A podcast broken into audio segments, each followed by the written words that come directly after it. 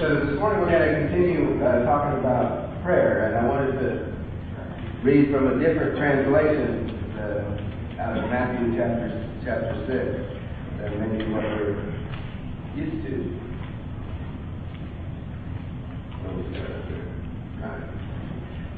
I changed it last week and started at like five. Verse nine. Pray like this. Our Father who is in heaven uphold the holiness of your name. Bring in your kingdom so that your will is done on earth as it is done in heaven. Give us the bread we need for today. Forgive us for the ways we have wronged you, just as we also forgive those who have wronged us. And don't lead us into temptation, but rescue us from the evil one. The word of God for all people. Thanks God. So I want to do a quick, we were, we were rushing a little bit last week, and so I wanted to maybe take a little breath this morning and slow down. And I want to revisit a couple of things from last week. So what we're looking at is the Lord's Prayer, not just as a ritualistic recitation. Now, there's nothing wrong with that. Don't mishear what I'm talking about. Sometimes when we're in the midst of a tragedy or a difficulty, the best we can do is Our Father who art in heaven, hallowed be thy name. So, it, so, so it's not that that's an inherently bad thing, but I think Jesus gave it to us as a pattern of how to pray and how to pray for more than, than maybe we know. So this is taken from a book by Larry. It's called Could You Not Tarry One Hour? And we began last week by talking about our Father in heaven, hallowed be thy name. This morning, keep holy your name. And I went through a lot of different Hebrew words about Uh, the name of God. And, and, in Scripture, we have so many different ways that God presents Himself. And the reason for that is, as when he went, when Moses asked him, "What should I call you?" He said, "I am that I am." And that can also be translated, "I will be who I will be." And we see that in Scripture. God will meet us in whatever place and whatever way it is that He can get into our heart. That's what He wants from us. He wants a heart relationship with us, not just a head relationship. He wants deeper than that. And so we have a lot of scriptures, and so the, all, this, all these Hebrew words uh, up, up here and that kind of thing. You don't need to learn Hebrew to pray to God, all right? You know, you don't need to know that, that Yahweh Tsidkenu is Jehovah my righteousness. All you need to know is that I get righteousness because of God. I have peace. I have shalom because of God. He's the banner that goes before me. You don't need to know the Hebrew word in order to, to pray. Lord, I need, I, I, have been out on my own so long, I need to just take a step back. Will you be my banner? Will you be the one who goes before me to prepare my path to reach into the places you have me go? And so there's all of these Hebrew words, but the point behind it is that we are given the character of God, and God imparts upon us, His people, these aspects that we can use in our lives. And that's what this that first part of that prayer is we think of the awesomeness of God and that the creator of all things. When I start thinking about that, I don't even know how to explain how amazing it is that the one who created the billions upon billions of galaxies, all that there is, wants to be in a relationship with Mike Devine. That is insane to me. It's just, you know, I can't wrap my little head about head around that. You know, it's beyond me. Um, but it's true. And he wants to be in who else, right? When he sees you, he says, oh, ah, I want to be in, I want to be in a relationship with you.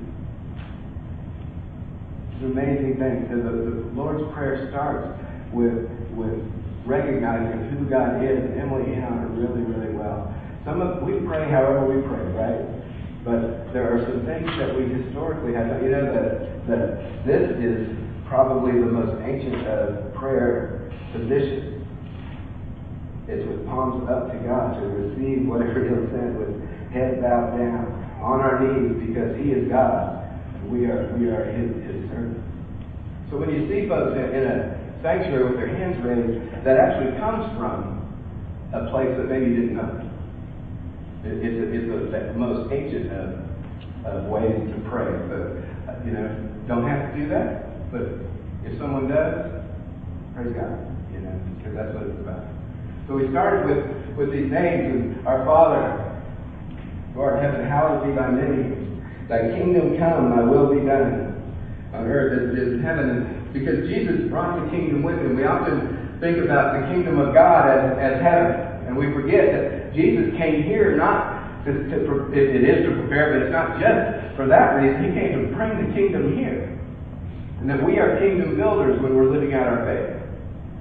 And so these are different ways that we get into when you start praying about yourself and how can I be a kingdom builder, my family, and, and all of the different aspects of my life. And please pray for our country, our state, our lift up each other and lift up this world of ours that's so desperate need of Jesus. And when you start to do this, and you start to slow down and spend time with this with this prayer that, that Jesus Himself gave us, you begin to see how how what an awesome pattern of prayer it is for us. And you know, and again, I mean, sometimes you're just going to maybe you're just going to stay today with praising and adulation for God and who He is. And another day, it may be that you spend most of your time on give us this day our daily bread. Right? So we pray, Lord, provide for us this is what I love about the name. The name is Jireh. God gave the name, the Lord who provides. So we call upon that Lord who provides for us. And, and, and, and we start again, we pray for God's provision in our lives. Lord, and not just for stuff. Pray for wisdom. Pray for discernment. Pray that our eyes are open so, so this, in this day, so that when I'm out and about in the world and God has a divine appointment for me, I don't miss it. Did you know that about how God works? God sets up divine appointments, and by that I don't mean my appointments, I mean the divine appointments. There are people in the world that you're going to bump into who need whatever it is that God has given you in that moment. You may not know what it is, you don't have to. Because the Holy Spirit gives utterance when, in when we trust Him. But what do we do? We, I got, stuff I got to do. I can't slow down. I got to get from point A to point B, and I got, you know, If He made God me go, hey, come here. See this person? Maybe you got a phone call and you thought it was a random phone call. Maybe it wasn't a random phone call. Pray for that. Pray to be able to see with the eyes of God, to have the heart of God, to be as David. David was the big mess up, right? Y'all familiar with, with King David? He did everything right, huh? No, no. And what did God call him? Man after his own heart. You see, we don't have to do it perfect. That is a lie from Satan. That's a lie from the enemy. Maybe it's a lie from your past. I, it's whatever. It's a lie. You do not have to do it perfect. That is not an expectation of God. So why do we let it be an expectation of ours? Let go of that. Give us this day our daily bread. Lord, help me to, to, to receive what you have for me. And pray for others in that same vein. And again, it's not it's, it's not even often about material things. It's fine to pray for material things. Not the issue. God wants to give us an abundant life. But that's not usually money. That's usually an abundant life in the things of the Spirit that we talked about out of Galatians chapter 5. The fruit of the Spirit. That's the kind of abundant life that God is, is wanting us to live. So we pray that God provide for me. I want to live in the victory that you have provided for me. And believe that it, it, it is God's hope and His desire to see you in a better place, to see you living that life that seems impossible. Just make sure that it's the life that is, that, that is seeking to see that impossibility is because it's what God wants for you and not what you want for you. Don't get mad if you ask for a red bicycle and you don't get it. Or a Maserati car. God wants you to, to, to have abundance. And, and a couple of things. There's a story about a widow who was tenacious before a judge, and she kept coming back, and she wouldn't go away. And I, it's a weird story kind of in the Bible because it, it's like, well, well, we should just be persistent. We'll get what we want. And it's not. There's, there's a different message. The message is be persistent. keep coming back. And, and I know sometimes, you know, we go, Lord, I, I've, I've, I've talked to you about, I've been praying for my sister for 25 years. Why do I keep coming? He wants us to keep coming. Keep coming. Keep coming. He knows what we need to pray for, but sometimes it's a humbling process for us to continue in prayer. So be specific, be tenacious. Tenacious. Keep praying. And in verse 12, forgive us our debts as we have forgiven our debtors. This is huge. Huge. Unforgiveness is a sickness within the church and the world that destroys people. Unforgiveness. Whether it's my own, I lived in my own in the past because I couldn't forgive myself for the things I had done. And it destroyed me. And that might be you. Hanging on to, you know, unforgiveness of self will just keep you down. That's not what God wants. That's part of, you know, He wants to for, forgive you. He wants to forgive you.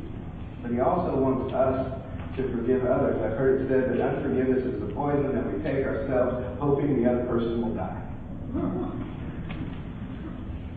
Yeah, so I'm going to keep poisoning myself because I'm mad at you. I'll show you all hurt me.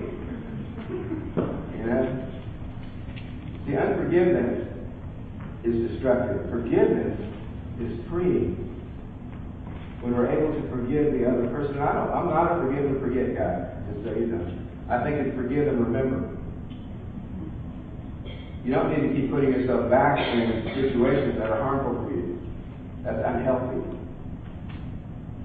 Forgiveness we need, but forgive and remember so that you don't continue the same pattern.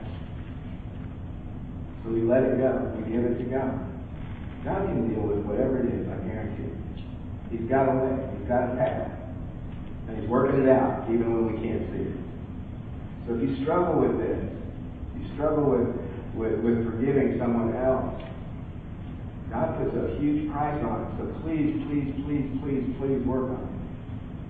The forgiveness that we give to others is the forgiveness we're going to receive. That? So God has told us the forgiveness, the level of forgiveness that we give to others is the level of forgiveness that we're going to receive. If I'm an unforgiving person, guess what? I'm restricting God's forgiveness to me. This is a big deal. It's a big deal in the church. It's a big deal in the world. The byproduct of forgiveness, though, is, is, is that you can begin to, to live a life that's free. To live a life that's not bound up and always thinking about the other person. Anybody in here got somebody living rent free in their head? Yeah, you know? That person that just, you know, they're not, I guarantee they're not thinking about you, but you're, I, I, I, I I think I tore a ligament in my ankle. I had an ankle surgery, and I was limping around, handicap placard, and I went to Zupan. This is in Oregon, so that's a, that was a supermarket. Zupan, I just wanted to say Zupan. Uh, so, so I go to the supermarket, and, and I get out, and I go in, and I come back out, and I get in the car, and some, some you know, and I'm starting to drive away, and, and, and some guy, hey, you're not supposed to use that, because he didn't see the, the handicap thing, and he thought that I was fine. And so for the next five hours, I'm like, who was that guy? Where does he get off telling me? Doesn't he know that I, I just had ankle surgery? And, and, and then it dawned on me about, I'm not fast, about five hours later. he went in the store. He didn't know me. He didn't think about me again. I let him live rent free in my head. Five hours. Forgiveness helps us to let that stuff go. I know, you know here. We do silly stuff, don't we? Forgiveness. Set, set your will to forgive those who sin against you. You want, you know, if, if God's will, He forgives us. That same grace, what has really helped me is when I begin to see that that same grace that I, I received for myself, I didn't deserve it, right? Did you deserve the grace you got? No. And yet God gave it to you and He gave it to me. That same grace. This is how I this is how I spun, spun this and made it made it a, more of a lifestyle for me. That same grace that I was given is what I seek to give to others, whether they deserve it or not. Forgive. Don't forget. Don't keep yourself in situations that are unhealthy and that harm you. But forgive. Because that's not for the other person anyway. For. And it's a big deal because God talks about it in a powerful way. Uh, verse 13, lead us not into temptation, but deliver us from the evil one. I'm going to read a passage from Ephesians chapter 6, beginning at verse 10. It's known as the armor of God. Somebody can finish this for, for me. For we wrestle not against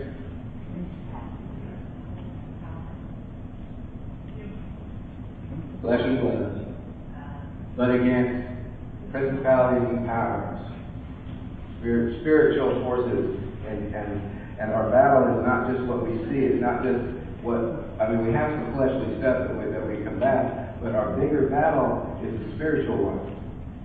And Paul knew that, and so he gave us this tool in Ephesians. Jesus knew it too. Deliver us from the evil one. Finally, be strong in the Lord and in his mighty power. Put on the full armor of God so that you can take your stand against the devil's schemes. For our struggle is not against flesh and blood, but against the rulers and the authorities, powers of this dark world, against the spiritual forces of evil in heavenly realms. Therefore, put on the full armor of God, so that when the day of evil comes, you may be able to stand your ground, and after you have done everything, to stand. Stand firm then, with the belt of truth buckled around your waist, with the breastplate of righteousness in place, with your feet fitted with the readiness that comes from the gospel of peace in addition to all this, take up the shield of faith with which you can extinguish all the flaming arrows of the evil one. Take the helmet of salvation, the sword of the Spirit, which is the Word of God.